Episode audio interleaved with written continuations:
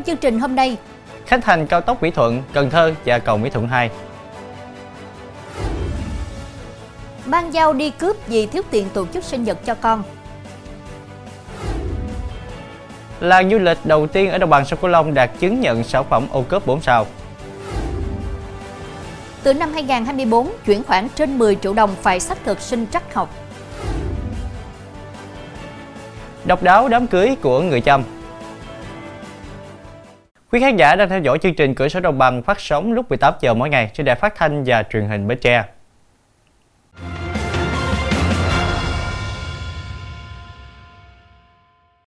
Mở đầu chương trình là thông tin. Sáng nay tại tỉnh Tiền Giang và Vĩnh Long, Bộ Giao thông Vận tải tổ chức khánh thành dự án cầu Mỹ Thuận 2 và dự án cao tốc Mỹ Thuận Cần Thơ giai đoạn 1. Khi đi vào khai thác, hai công trình giúp rút ngắn thời gian di chuyển từ thành phố Hồ Chí Minh đi Cần Thơ chỉ còn hơn 2 giờ thay vì 3,5 giờ như hiện nay.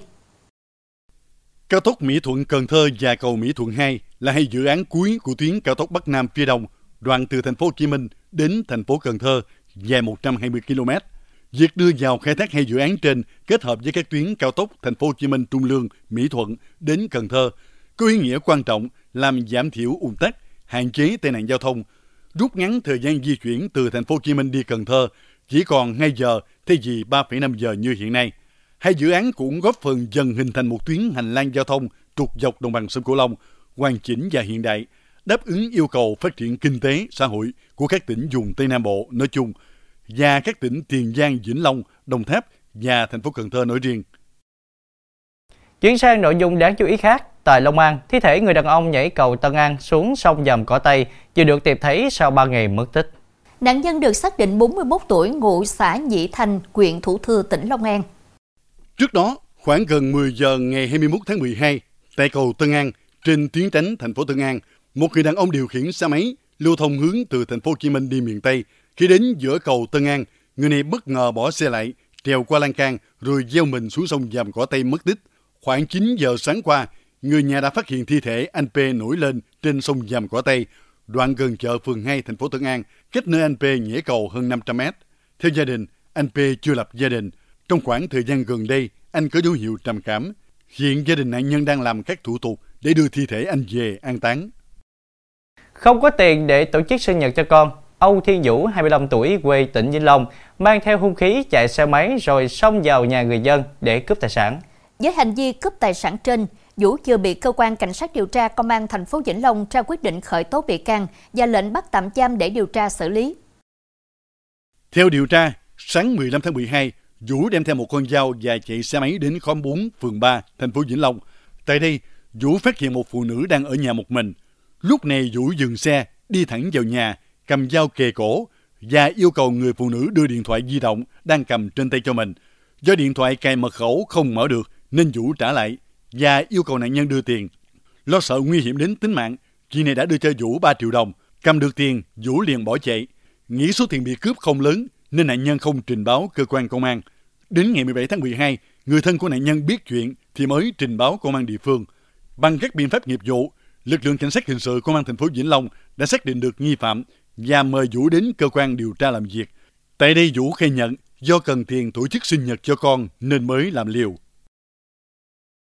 Tối qua, khi xe đầu kéo kéo theo rơ móc chở container đang lưu thông trên đường cao tốc thành phố Hồ Chí Minh Trung Lương thì rơ móc bất ngờ bốc cháy thiêu rụi container. Khoảng 22 giờ hôm qua, xe đầu kéo kéo theo rơ móc chở container lưu thông trên đường cao tốc thành phố Hồ Chí Minh Trung Lương theo hướng từ thành phố Hồ Chí Minh về miền Tây khi đến đoạn km 48 thuộc địa bàn xã Tân Lý Đông, huyện Châu Thành, tỉnh Tiền Giang, tài xế phát hiện phần sau rơ móc có khói bốc lên. Lập tức, tài xế tấp xe vào làn dừng khẩn cấp để kiểm tra. Ít phút sau, ngọn lửa bùng phát dữ dội kèm theo tiếng nổ lớn. Nhận tin báo, lực lượng phòng cảnh sát phòng cháy chữa cháy và cứu nạn cứu hộ công an tỉnh Tiền Giang phối hợp với các đơn vị nghiệp vụ liên quan tiến hành phong tỏa hiện trường để dập tắt đám cháy. Tuy nhiên, rơ móc và thùng container đã bị lửa thiêu rụi. Do ảnh hưởng của vụ cháy nên giao thông bị ùn tắc nhiều cây số. Thưa quý vị, làng du lịch Mỹ Khánh ở huyện Phong Điền, thành phố Cần Thơ vừa chính thức đạt chứng nhận sản phẩm ô cốp du lịch 4 sao lần đầu tiên tại đồng bằng sông Cửu Long. Thành lập vào năm 1996, trải qua hơn 25 năm hoạt động phát triển, làng du lịch Mỹ Khánh được đánh giá là điểm du lịch hấp dẫn và tiêu biểu nhất vùng đồng bằng sông Cửu Long. Hàng năm, làng du lịch Mỹ Khánh đón hàng ngàn lượt khách đến tham quan, góp phần tăng doanh thu từ dịch vụ du lịch cho thành phố. Sự kiện diễn ra từ nay đến ngày 1 tháng 1 năm sau, với sự tham gia của hơn 50 gian hàng sản phẩm đặc sản ô cóp đồng bằng sông Cửu Long và các gian hàng bánh dân gian Nam Bộ, trái cây đặc sản, ẩm thực đặc sắc, chợ quê Mỹ Khánh. Đây là dịp để du khách được tìm hiểu, khám phá nét đặc sắc văn hóa phương Nam. Ông Nguyễn Ngọc Hè, Phó Chủ tịch Ủy ban dân thành phố Cần Thơ thông tin, hiện thành phố có 148 sản phẩm chứng nhận ô cóp, trong đó có 75 sản phẩm chứng nhận 4 sao. Đặc biệt, làng du lịch Mỹ Khánh đã chứng nhận sản phẩm ô cốp du lịch 4 sao đầu tiên của thành phố Cần Thơ và vùng đồng bằng sông Cửu Long. Theo ban giám đốc làng du lịch Mỹ Khánh, đây chính là bước đệm để nâng tầm các sản phẩm du lịch, góp phần phát triển kinh tế nông thôn theo mô hình du lịch nông thôn, du lịch cộng đồng. Từ đây, hình ảnh du lịch Cần Thơ nói riêng và đồng bằng sông Cửu Long nói chung cũng sẽ được nâng tầm, lan tỏa rộng khắp đến với du khách trong và ngoài nước. Trong phần sau sẽ có Cháy nhà lúc rạng sáng ở Vĩnh Phúc khiến ba mẹ con thiệt mạng. Từ năm 2024, chuyển khoản trên 10 triệu đồng phải xác thực sinh trắc học.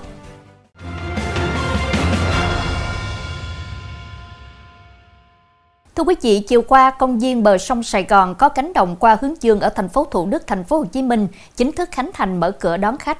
Theo ghi nhận, hàng ngàn người dân đã tới tham quan ngắm cảnh và check-in trong ngày đầu công viên đi vào hoạt động. Công viên bờ sông Sài Gòn có diện tích khoảng 20 hecta, dài khoảng 600 m, bề rộng trung bình là 40 m. Công viên bờ sông được thiết kế thân thiện với thiên nhiên, có nhiều cây xanh, thảm cỏ, đường dạo, ghế ngồi, hệ thống chiếu sáng.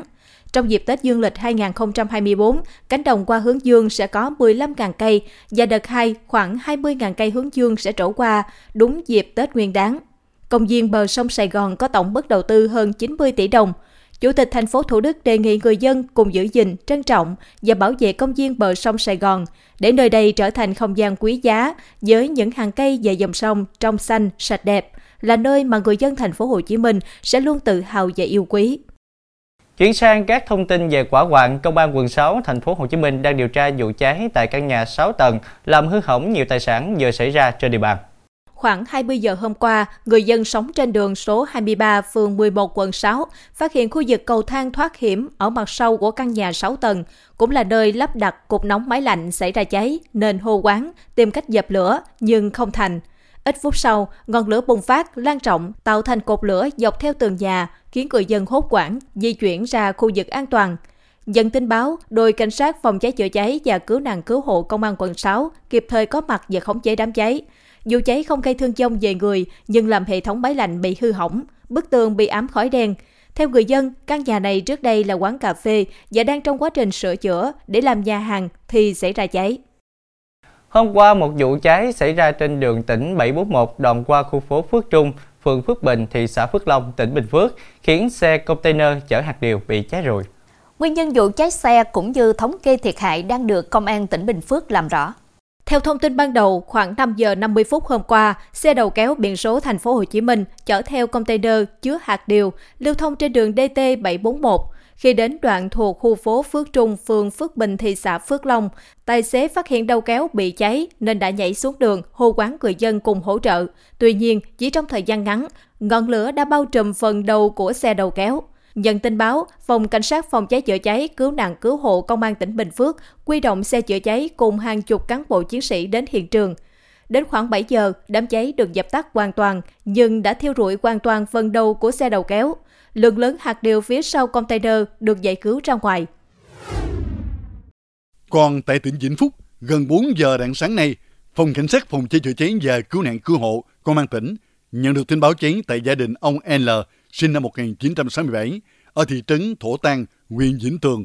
Ngay sau khi nhận được tin, đơn vị xuất 3 xe chữa cháy, 2 xe xì tech cùng 30 cán bộ chiến sĩ đến hiện trường dập lửa. Ngôi nhà xảy ra hỏa hoạn gồm 3 tầng, có nhiều lối thoát nạn. Tầng 1 có cửa trước và sau thông nhau. Bước đầu xác định ngọn lửa xuất phát ở khu vực tầng 1. Thời điểm xảy ra cháy, ông N cùng con trai là anh N, 29 tuổi, đã chạy thoát ra ngoài, hô quán người dân xung quanh chữa cháy. Ngay sau đó, các lực lượng chức năng cùng người dân dùng bình chữa cháy, dòi nước, cơ bản dập tắt được đám cháy ở tầng 1. Lực lượng chữa cháy phát hiện người vợ 26 tuổi, con trai 6 tuổi con gái 3 tuổi của anh N đã chết trong phòng ngủ ở tầng lửng. Đến 4 giờ 38 phút, đám cháy được dập tắt hoàn toàn. Được biết, ngôi nhà xảy ra cháy kinh doanh các mặt hàng giấy ăn, đồ nhựa gia dụng. Lúc cháy, vợ ông L đi lấy hàng không có ở nhà. Thưa quý vị, trong khi các kênh đầu tư truyền thống như là chứng khoán, bất động sản và lãi suất tiết kiệm liên tục giảm sâu, dòng tiền hiện đang tìm đến những kênh đầu tư an toàn như vàng. Điều này khiến giá vàng liên tục tăng mạnh, phá vỡ kỷ lục mọi thời đại. Các chuyên gia khuyến cáo các nhà đầu tư cần cẩn trọng khi tham gia thị trường vào thời điểm này. Từ đầu năm đến nay, giá vàng đã tăng khoảng 16%, tức hơn 10 triệu đồng một lượng. Sau khi đạt đỉnh hơn 77 triệu đồng một lượng vào sáng ngày 12 tháng 12, thì đến phiên chiều, giá vàng bắt đầu đi xuống. Sau ngày phi mã, giá vàng trong nước hôm nay ổn định, quanh mốc 77 triệu đồng một lượng bán ra, trong khi đó vàng thế giới neo ở mức cao. Giá vàng biến động những ngày gần đây theo hướng liên tục tăng, khiến nhiều người dân tăng mua bán theo dạng lướt sóng. Tuy vậy, không phải ai cũng may mắn hưởng lời. Hiện giá vàng trong nước cao hơn vàng thế giới khoảng 16 triệu đồng một lượng. Đây là chênh lệch cao kỷ lục trong thời gian gần đây. Chuyên gia khuyến cáo nhà đầu tư không nên lướt sóng vào thời điểm này. Dù vàng là kênh trú ẩn khá an toàn, song nếu người dân chỉ dành tiền vào kênh đầu tư này, dòng tiền khó có thể quay vòng trong các hoạt động sản xuất kinh doanh khác, gây mất cân đối trong cơ cấu nền kinh tế. Thưa quý vị, từ ngày 1 tháng 7 năm 2024, chuyển tiền trực tuyến hoặc là nạp tiền vào ví điện tử trên 10 triệu đồng phải được xác thực sinh trắc học qua khuôn mặt và vân tay. Yêu cầu này được đề cập tại quyết định số 2345 của Ngân hàng Nhà nước liên quan đến áp dụng giải pháp an toàn, bảo mật trong thanh toán trực tuyến và thanh toán qua thẻ ngân hàng. Cụ thể, Ngân hàng Nhà nước yêu cầu khách hàng cá nhân khi giao dịch chuyển tiền ngân hàng khác chủ tài khoản, chuyển tiền liên ngân hàng hoặc nạp rút tiền ví điện tử trên 10 triệu đồng phải được xác thực bằng sinh trắc học. Ngoài ra, tổng giá trị giao dịch chuyển tiền thanh toán vượt 20 triệu đồng một ngày cũng phải được xác định bằng sinh trắc học. Dấu hiệu sinh trắc học có thể được xác định bằng dữ liệu sinh trắc học lưu trong chip của căn cước công dân, tài khoản VNDID hoặc dữ liệu sinh trắc học lưu trong cơ sở dữ liệu của ngân hàng. Công nghệ sinh trắc học là cách thức nhận diện và xác minh cá nhân thông qua các đặc điểm sinh học như hình ảnh khuôn mặt, dấu vân tay, mẫu mống mắt, giọng nói, vân vân. Công nghệ này được xem là hạn chế tối đa khả năng làm giả và có tính bảo mật cao nhất. Chuyển sang nội dung đáng chú ý khác, Công an tỉnh Bắc Ninh vừa bắt giữ 4 đối tượng trộm cắp tài sản tại cửa hàng FPT ở phố Công Hà, phường Hà Mãn, thị xã Thuận Thành, tỉnh Bắc Ninh. Nhóm đối tượng trên gồm hai anh em ruột là Đặng Gia Tạo 27 tuổi, Đặng Gia Nhân 31 tuổi, cùng ở thị xã Thuận Thành. Hoàng Đình Bình 35 tuổi và Hoàng Đình Tuyển 29 tuổi, cùng ở huyện Lương Tài, tỉnh Bắc Ninh.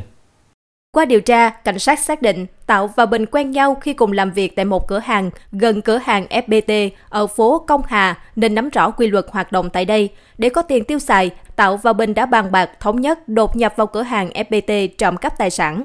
Khoảng 1 giờ 45 phút ngày 21 tháng 12, hai đối tượng cậy cửa sổ, lẻn vào trong cửa hàng FPT, trộm cắp 44 chiếc điện thoại iPhone các loại, tổng trị giá 1 tỷ 450 triệu đồng, một đầu thu điều hành camera trị giá khoảng 30 triệu đồng. Sau đó, hai đối tượng chia nhau tài sản trộm cắp được rồi mang về cho Nhân và Tuyển cất giấu. Để tránh sự phát hiện của cảnh sát, các đối tượng đã tiêu hủy đầu thu điều hành camera và toàn bộ tăng vật gây án. Các đối tượng cũng chia nhỏ số tài sản trộm cắp được cất giấu ở nhiều nơi. Hiện công an thị xã Thuận Thành đã thu giữ được 39 chiếc điện thoại iPhone, hơn 13 triệu đồng và một số tăng vật liên quan. Tiếp tục chương trình là thông tin trên đường trở về đất liền sau khi đánh bắt, tàu cá Phú Yên mang số hiệu BI 96126TS bị phá nước chìm trên vùng biển Khánh Hòa, 5 ngư dân mất tích. Hiện tại, các lực lượng cứu hộ cứu nạn tỉnh Khánh Hòa đang phối hợp tìm kiếm các ngư dân mất tích. Tàu cá gặp nạn của Phú Yên đã bị sóng mạnh đánh vỡ mạn tàu, chìm trên vùng biển Khánh Hòa vào tối 22 tháng 12, cách mũi đôi ở huyện Vạn Ninh, tỉnh Khánh Hòa, 2,7 hải lý. Trước khi tàu cá chìm, thuyền trưởng lợi đã kịp sử dụng thiết bị liên lạc vô tuyến khẩn báo cho cơ quan chức năng để hỗ trợ tìm kiếm nạn nhân. Được biết, tàu cá rời cảng Đông Tác, phường Phú Đông, thành phố Tuy Hòa, Phú Yên từ ngày 2 tháng 11. Sau 50 ngày vươn ra khơi xa hành nghề câu cá ngừ đại dương, trong hải trình trở về đất liền thì tàu gặp nạn. Trong phần sau của chương trình, Bị tấn công, người đàn ông cắn chết con trăng. Độc đáo đám cưới của người chăm.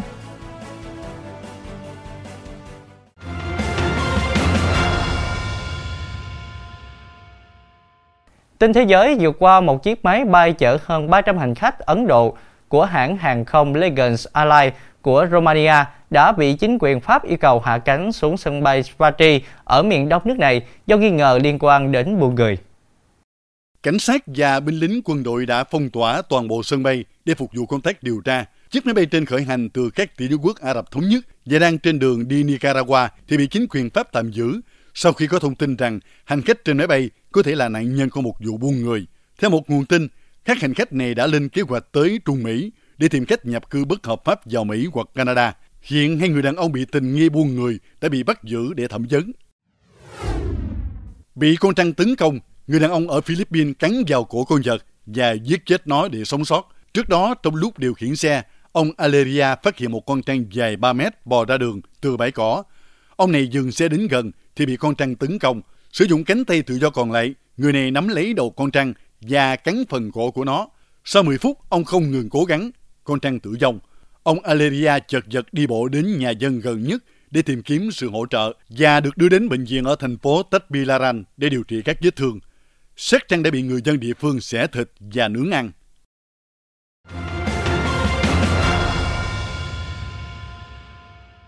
Thưa quý vị, hôn nhân là chuyện đại sự trong cuộc đời của con người.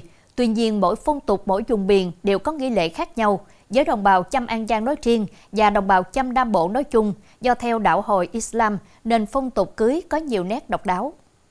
Trong những ngày diễn ra ngày hội đặc sản các vùng miền, sự kiện mua sắm nhộn nhịp tại An Giang, tái hiện cảnh trước rễ đồng bào Chăm với những hình ảnh sống động, đặc sắc, mang nét chấm phá riêng của đồng bào dân tộc Chăm, hòa cùng không khí mua bán ẩm thực vào cuối năm tại vùng biên Châu Đốc, thu hút người dân chú ý. Theo tục lệ, chuyện cưới hỏi của người Chăm là do cha mẹ nam nữ quyết định. Đến tuổi lập gia đình, cha mẹ nhà trai sẽ tìm hiểu và nhờ ông giáo của cả làng ngỏ lời với nhà gái. Khi được chấp thuận, người làm mối sẽ bàn bạc trước, rồi sau đó nhà trai sẽ tiến hành lễ hỏi, còn gọi là lễ dứt lời, tức là khẳng định việc cưới sinh được thống nhất. Lễ cưới của người Chăm Islam diễn ra trong 3 ngày. Ngày thứ nhất là ngày tụ họp và làm bánh. Ngày thứ hai là ngày lên ghế, lên giường khi hai bên làm lễ cầu nguyện cho cô dâu và chú rể sống trăm năm hạnh phúc. Ngày thứ ba là ngày nhà trai đưa rể sang nhà gái. Đây là lễ Bengantin hay còn gọi là lễ đưa rễ, đám cưới của Abdul Roman và Nuriya ở Tân Châu được tái hiện với một vị chức sắc trong làng cầm chiếc khăn tay dẫn chú rể về nhà vợ. Theo sau là đoàn người họ nhà trai cầm lọng ô dù, vừa đi vừa đánh trống ca hát rộn ràng đến tận cổng nhà cô dâu. Trong tỉnh An Giang này đó cái nghi lễ của người Chăm gì nói về đám cưới á, cái theo cái tục lệ á thì à, mình à, đưa rễ qua bên à, nhà cô dâu xong xuôi rồi mình làm lễ cưới rồi giao cho hai bên đó là thỏa thuận nhau. Thì hai bên muốn ở bên nào là ở ăn thua hai vợ chồng đó à, ờ, cái trang sức đó là theo cái phong tục thôi nhưng mà theo cái khả năng của mình. Ha, ăn thua hai bên à, nói chuyện giáp lời với nhau à, hai ba chỉ hay là bằng tiền hay là bằng à, vàng. Đó là tùy theo hai bên à, cũng như là giáp lời với nhau khi nhà trai bước chân đến cầu thang nhà gái, họ nhà gái đón tiếp họ nhà trai. Người đại diện bên gái cũng đón người đại diện bên nhà trai vào nhà. Sau khi giáo cả họ nhà trai tuyên bố đưa rể đến tiến hành hôn sự, thì một người uy tín sẽ đọc kinh Koran, rồi cha mẹ cô dâu tiến đến trước mặt chàng rể. Hai người bắt tay nhau trước sự chứng kiến của hai người làm chứng theo nghi lễ cưới sinh của đạo hồi.